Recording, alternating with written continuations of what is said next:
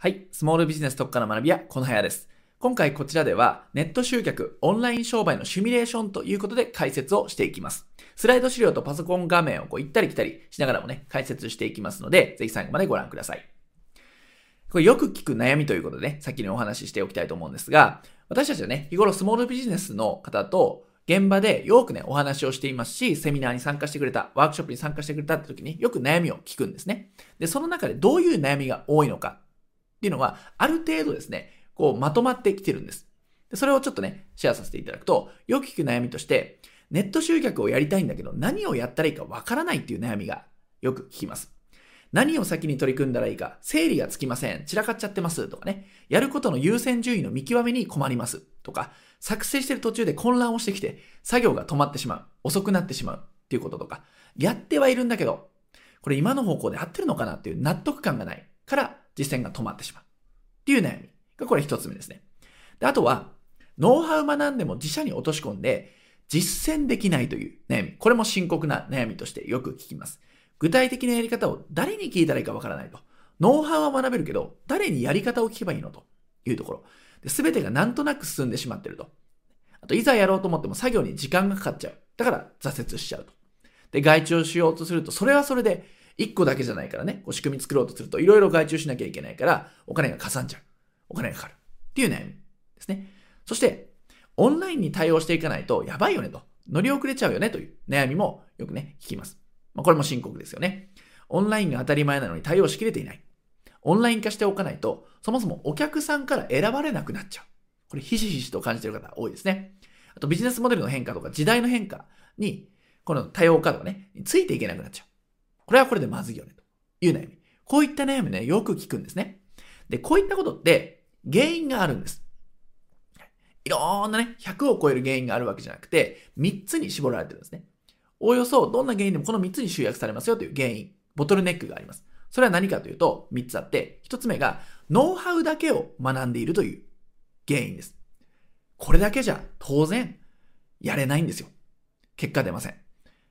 ノウハウよりも大切なのは、やり方、実践、どう手を動かすかという実践部分だからなんですね。ノウハウだけ学んでると頭でっかちになっちゃったり、すごい知識は持ってるんだけど結果は出ないってことになります。そして二つ目、バラバラだということです。点では学んでる、パーツでは学んでるんだけど、セットにならない、線にならない。これもよくある原因、二つ目の原因ですね。そして依存しがちってことです。例えばウェブ制作会社さん、広告代理店とか、あるいはコンサルタントの先生とかに作ってもらっちゃったりだとか、ね、丸投げをしてしまうとか、いうことで、結局自分のコントロール下に仕組みがないと。自分の商売をコントロールできなくなってしまう。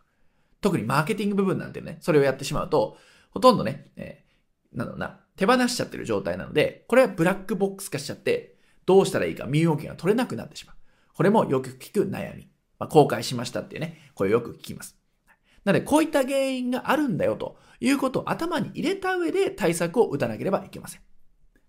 でこれを遠回りせず正しく実践する方法があります。それはどうするかっていうと、ここの考え方をガラッと変えればいいわけですね。まずノウハウだけじゃなくて、実践もセットで学ぶ。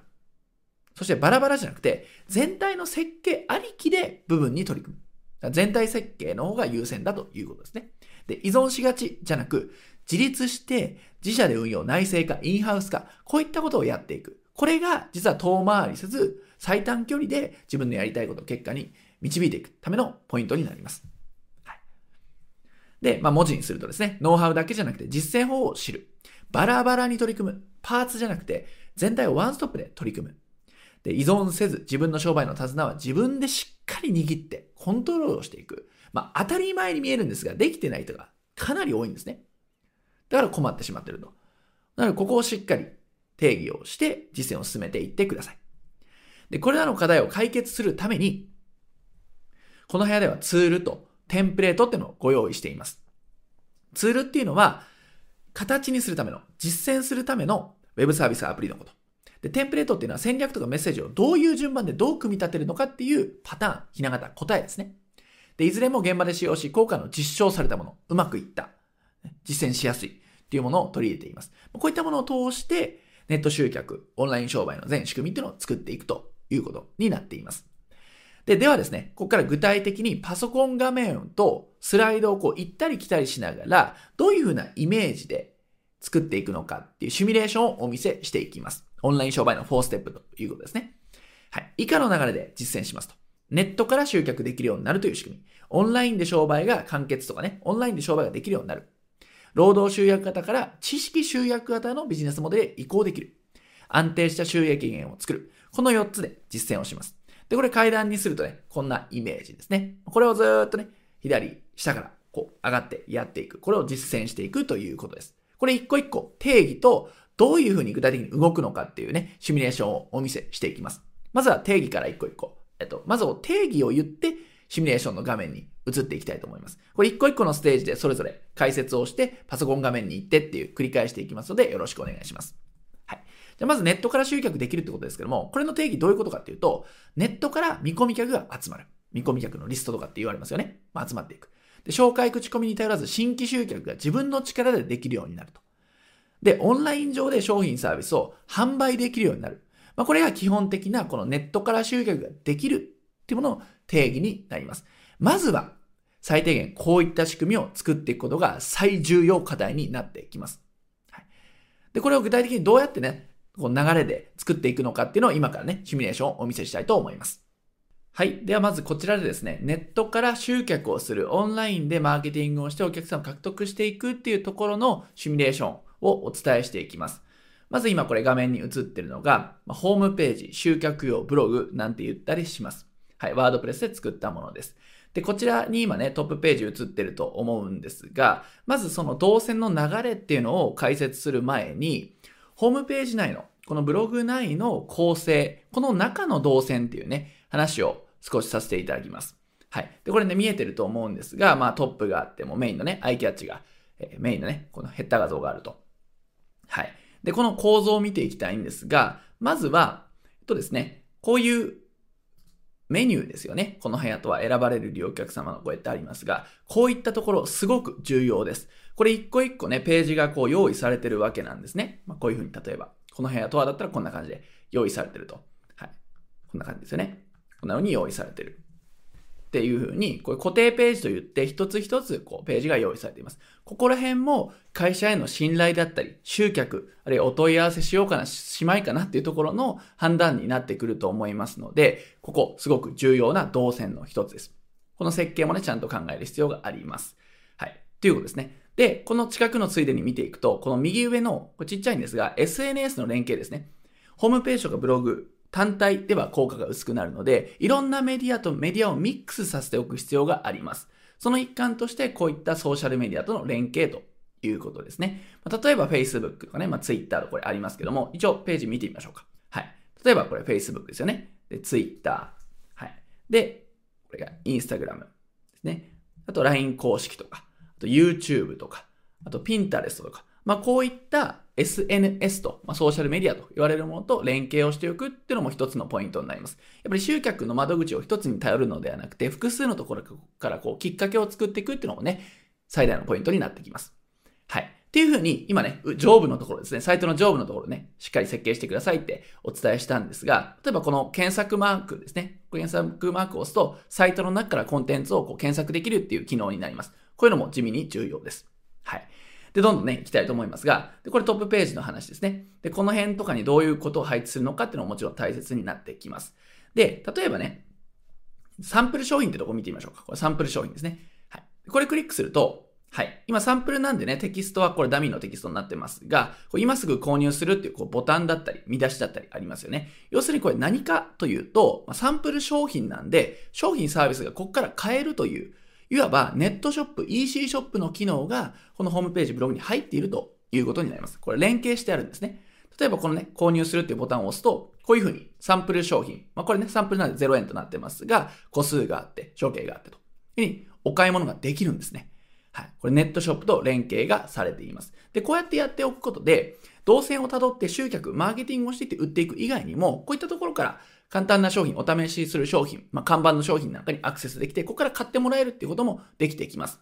でもちろんこれは、有形の商品ですね。化粧品とか食品とかサプリとか、そういうものでなくても、デジタルコンテンツというね、あの動画とか音声とか、PDF とか、そういったものの販売にも対応しているシステムになっています。でこういうのあると、やっぱりね、キャッシュポイントで増えていきます。であるいはこういったね、決済のね、この仕組みっていうのを利用して、PayPal の代わりに決済システムとして活用することも可能になってきます。非常に便利なね、こういったシステムですね。はい。こんな感じで。簡単な購入ページを作っておくと。まあ、ネットショップとの連携ということですね。はい。これネットショップとの連携ということなんですが、トップページに戻りますね。はい。で、例えば、えっ、ー、とですね、この左下の話もちょっとしようと思うんですが、ここにね、ありますよね、アイコンがね。これクリックするとどうなるかというと、ポップアップでこういうふうにお問い合わせフォームっていうのがあります。これはカスタマーサポートシステムってものとワードプレスをこう連携をしていて、ここから最適なお問い合わせ、最適な見込み客っていうのを獲得することができるんですね。はい。これを集客をね、最大化させることができるっていう一つの仕掛けになります。よろしいですかね。まあ、こういった問い合わせフォームから内容、ここでメールアドレス、連絡先取れるので、ここから見込み客リストも集まっていくよということになります。これもね、いろいろカスタマイズ次第ではいろんなことできるんですが、まあこれサンプルなんでね、基本的な動線になります。でもちろんお問い合わせっていうのはね、このメニューのところにも配置してあります。で、えー、予約はこちらってありますよね。これご予約はこちら。これもクリックしてみましょう。はい。これどういう動線かっていうと、これはね、予約システムとワードプレスが連携されているという、これも一つの流れですね。まあ、こういう予約とポチポチしていくと、こういったね、メニュー。これサンプルで説明会って入ってますが、説明会。はい。そうすると、ちょっと閉じますね。まあ、こういうふうに予約ができるということになります。イベントへの予約、施術とかメニューへの予約、コースへの予約、セミナーとか面談の予約、カウンセリングの予約っていうものがね、ここからやることができます。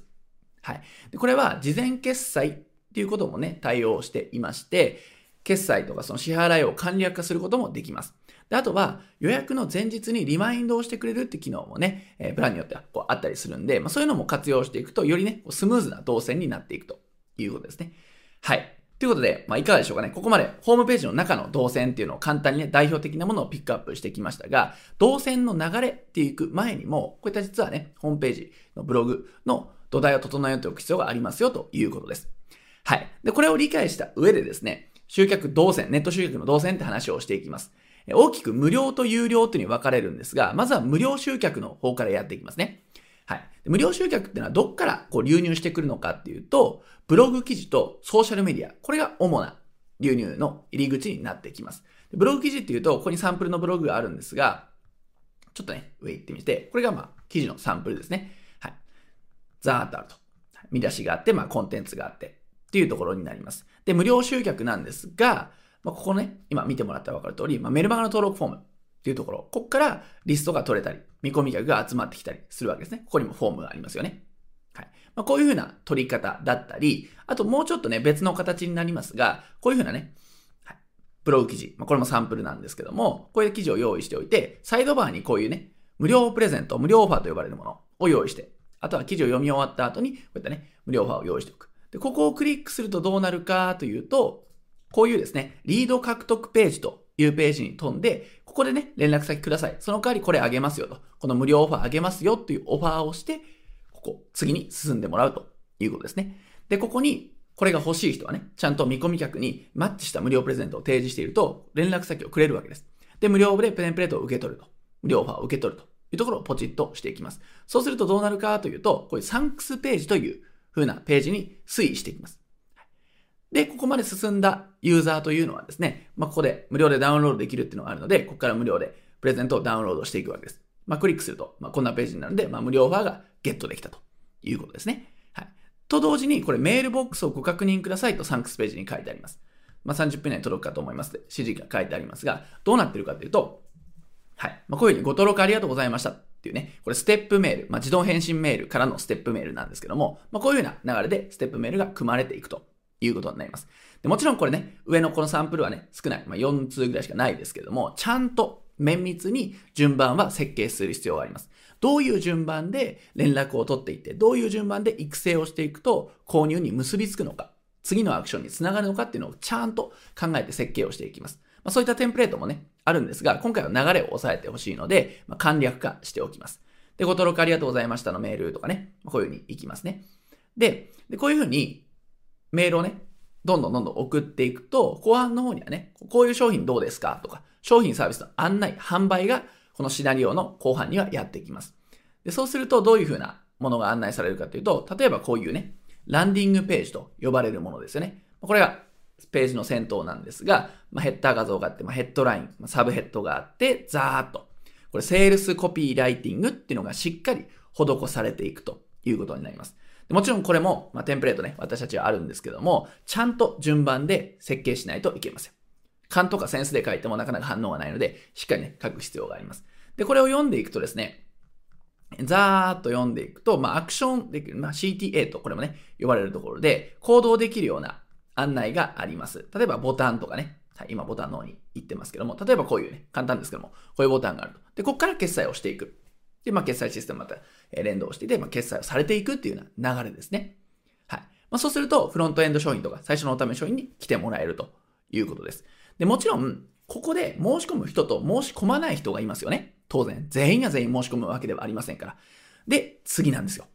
全員が全員申し込むわけではないので、でも、連絡先はいただいてるわけですね。さっきの無料プレゼントからの流れ、あるいはメール、メルマガ登録の流れの中で、ちゃんとメールアドレス、連絡先いただいているので、それを活かさない手はないということで、こういった通常のメールマガジンっていうのを送っていくわけですね。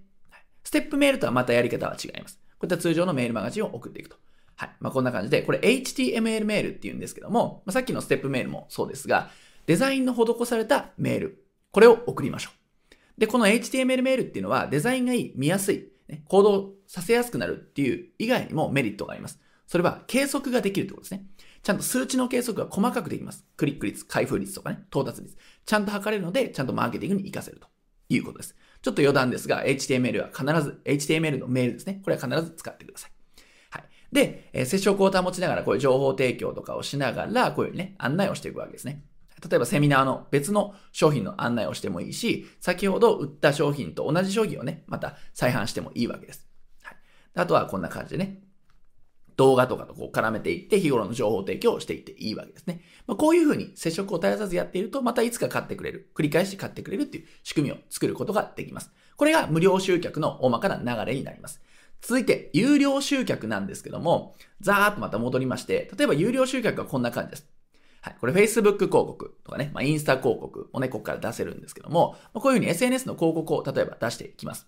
はい。これスマホで見える状態で、例えばパソコンで見るとね、まあ、こんな感じの状態になるんですけども、まあ、ここで反応してもらって、クリックしてもらって、ページに移行してもらうと。はい。で、こういう時にどういうページに、じゃ広告の出稿ページは設定しておくかっていうと、先ほどのこういうページですね。まあ、リード獲得ページと呼ばれるページ。いきなり有料商品を売るんじゃなくて、見込み客リストを集めるというページ。もうこういったところに移動してもらいます。そしたら、またね、ここから連絡先を入力していただいて登録していただくと。そしたらさっきと同じ流れですよね。さっきと同じ動線、ストーリーを辿っていって案内が行くと。で案内がそこでね、決まらなくても、制約しなくても接触できる仕組みを保っておく。よろしいでしょうか。取りこぼしのないような仕組みを作っていく。これが大まかな動線設計の流れになります。はい。ということで今ね、ネットから集客できるという部分のシミュレーションを見ていただきました。続いて、オンラインで商売できる。ここの定義をまず見ていきます。どういうことかっていうと、オンラインで商品サービスの提供ができるってことですね。今までオフラインでやってたものをオンラインシフトできるということ。商品サービスの提供ができるということですね。そしてオンラインでお客さんのフォローアップだったりサポートができる。コミュニケーションが取れる。っていうこと。実際にこう対面で会わなくても。そしてオンライン完結で商売ができる。サービスの提供とかも含めて商売全体がもうオンライン化できる。っていうこと。これがオンラインで商売できるというポイントになってきます。はい。では、これもですね、パソコン画面を通じてこんなイメージですよっていうのをね、共有していきたいと思います。はい。ここからですね、オンラインで商売できるようになるっていう部分をパソコン画面で見ていきたいと思うんですが、まあ、先ほどお伝えしたネット集客の大きな流れですね、シミュレーションってものを構築するというのは大前提になります。あの動線設計がベースになっていきます。その上で、オンラインで商売するっていうのはどういうことかと言いますと、今扱っている商品をオンラインで扱う。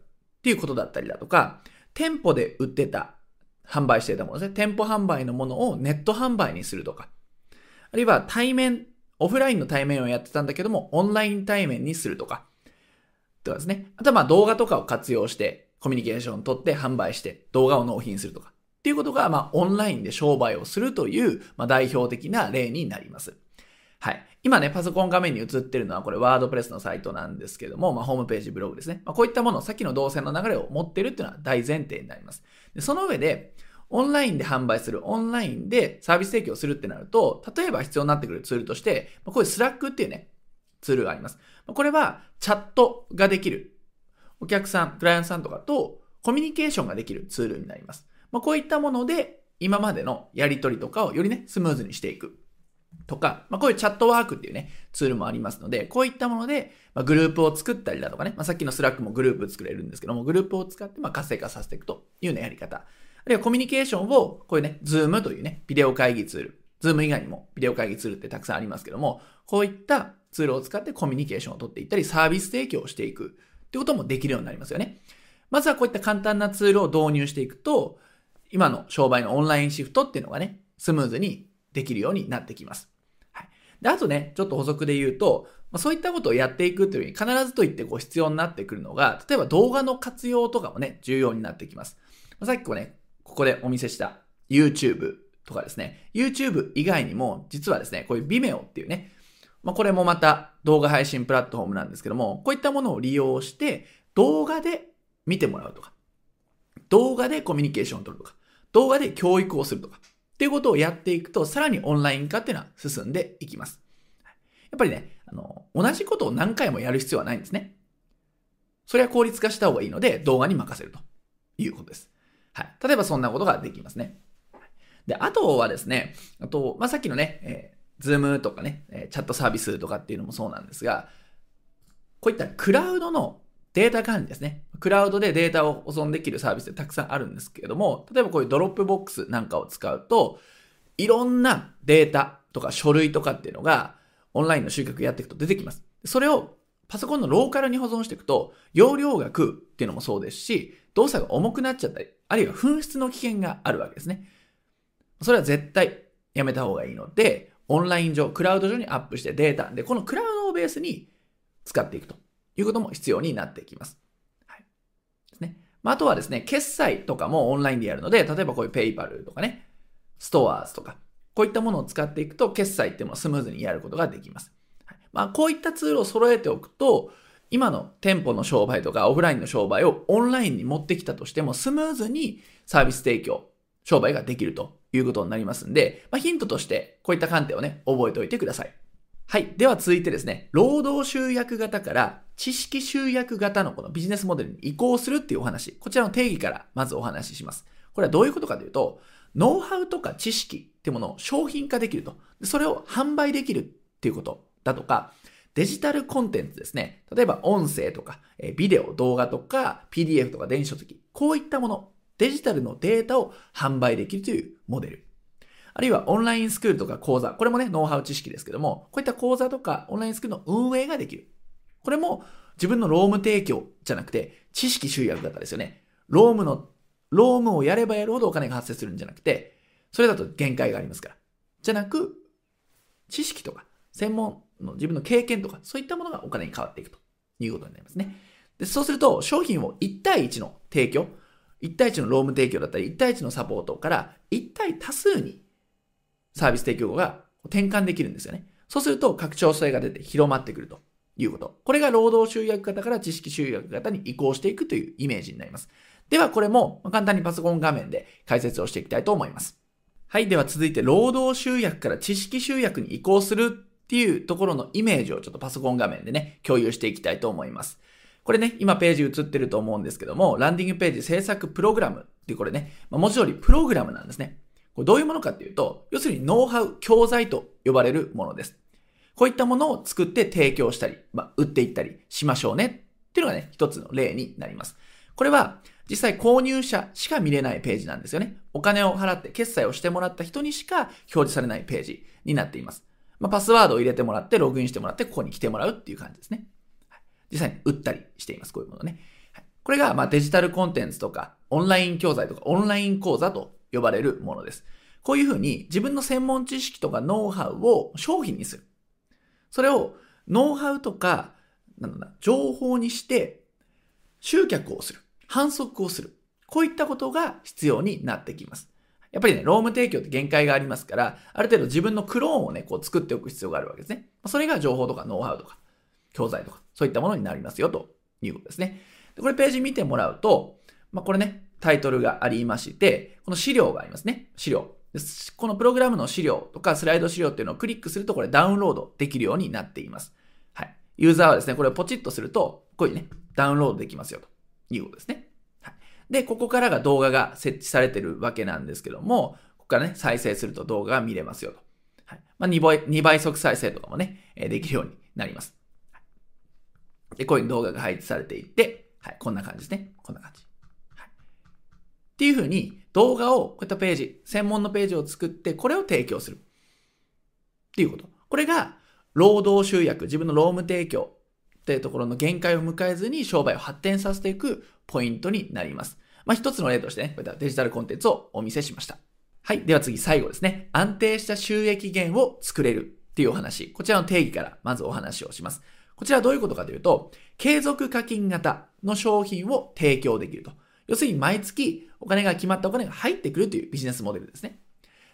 で、例えば会員制ビジネスとかオンラインサロン。先ほどのオンラインスクールなんかでね、それをやられている方もいます。まあ、そういったものの運営。で将来の売り上げが予測できるようになるっていうことですね。毎月これ大丈夫かな来月大丈夫かなじゃなくて、もう半年先、1年先の売り上げは約束されていると。だって継続課金だから。っていうことですね。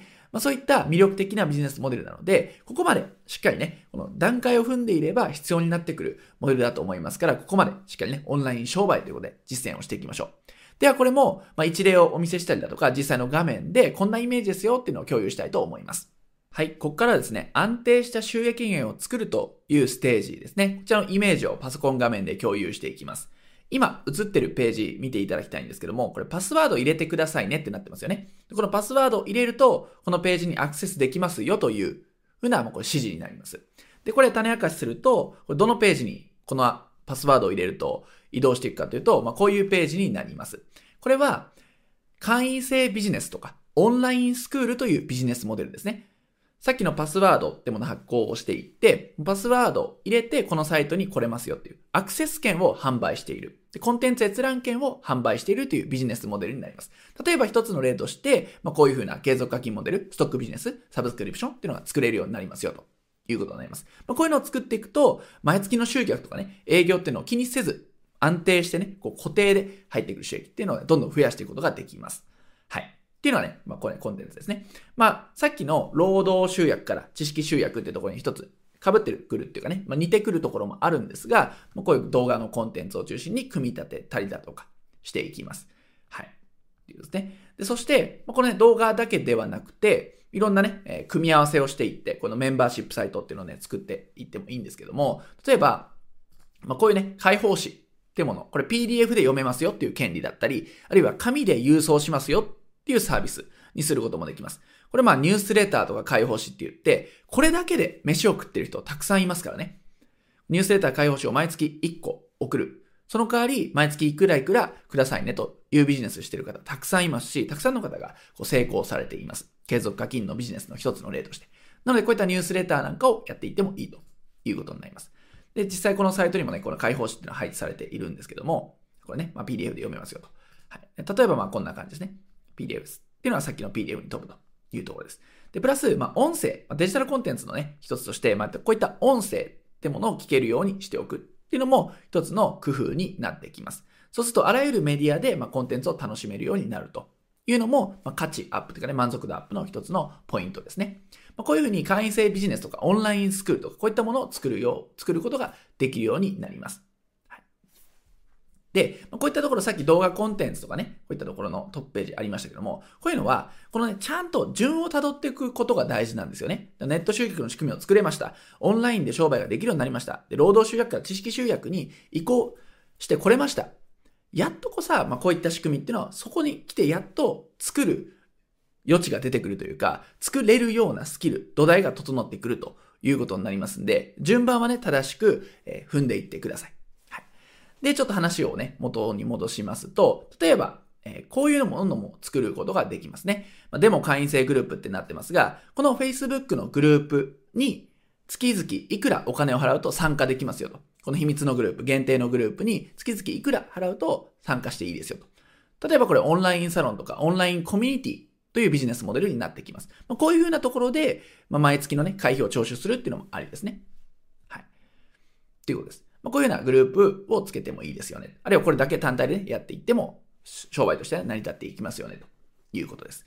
で、そういった時に、こういったストアーズとかね、まあ、ペイパルとか、こういったもので月額課金のね、まあ、購読の仕組みってものを取り入れていくと、会費徴収の仕組みも、このツールを使うとね、できていきますんで、安定した収益源というのを作る土台、環境っていうのは、まあ、ツールとか、こういったものが便利なものがあるので、整っていくということになります。こういったものも安定収益源を作るっていうところは必ず必要になってきますよね。商売やってれば。なので、ここも視野に入れた上で取り組んでいってください。はい。ということで、ここまで一連のシミュレーションを見ていただきましたけども、こういった全体をね、作っていく。ワンストップで作っていくっていうのがポイントになってきます。はい。ではまとめていきたいと思います。まあ、こうした仕組み、先ほどね、お伝えしている仕組みを作ることで、ここに対してですね、うまくいかない原因すべてに対策が打てるんです。ノウハウじゃなくてちゃんと実践ができるよねと。そしてバラバラじゃなくて全体、ワンストップで作れるよね。で、依存しがちじゃなくて自分でちゃんとできるよねっていうことになるんですね。これもまあテンプレートだったりツールを使っていくと、こういった流れを構築することができます。原因のすべてに対策が打てると。まあ、実践をする。全体の設計をする。自立をする。こういったことが可能になりますよということですね。で、ネットから集客できるんで、毎月の集客とか営業の不安から解放されます。で、オンラインで商売ができるんで、時間と場所に縛られず働けるようになる。自由なこうワークスタイルっていうのが実現できます。そして、労働集約から知識集約になっていくので、ロームの限界、キャパの限界を気にせず、拡張性を効かせた商売ができるようになります。もちろん自分の影響力もね、こう広めていくことができます。